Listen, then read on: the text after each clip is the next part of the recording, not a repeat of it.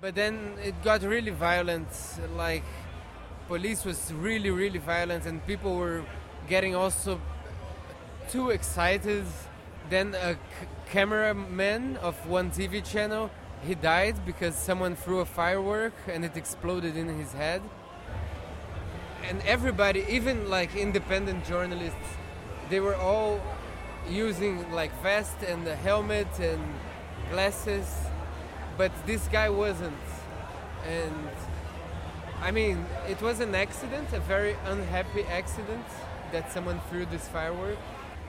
But then uh, the media used this accident to criminalize even more the demonstration. So, like, yeah, this is how demonstrations are. They're violent. They're killing media people. They're trying to silence the media.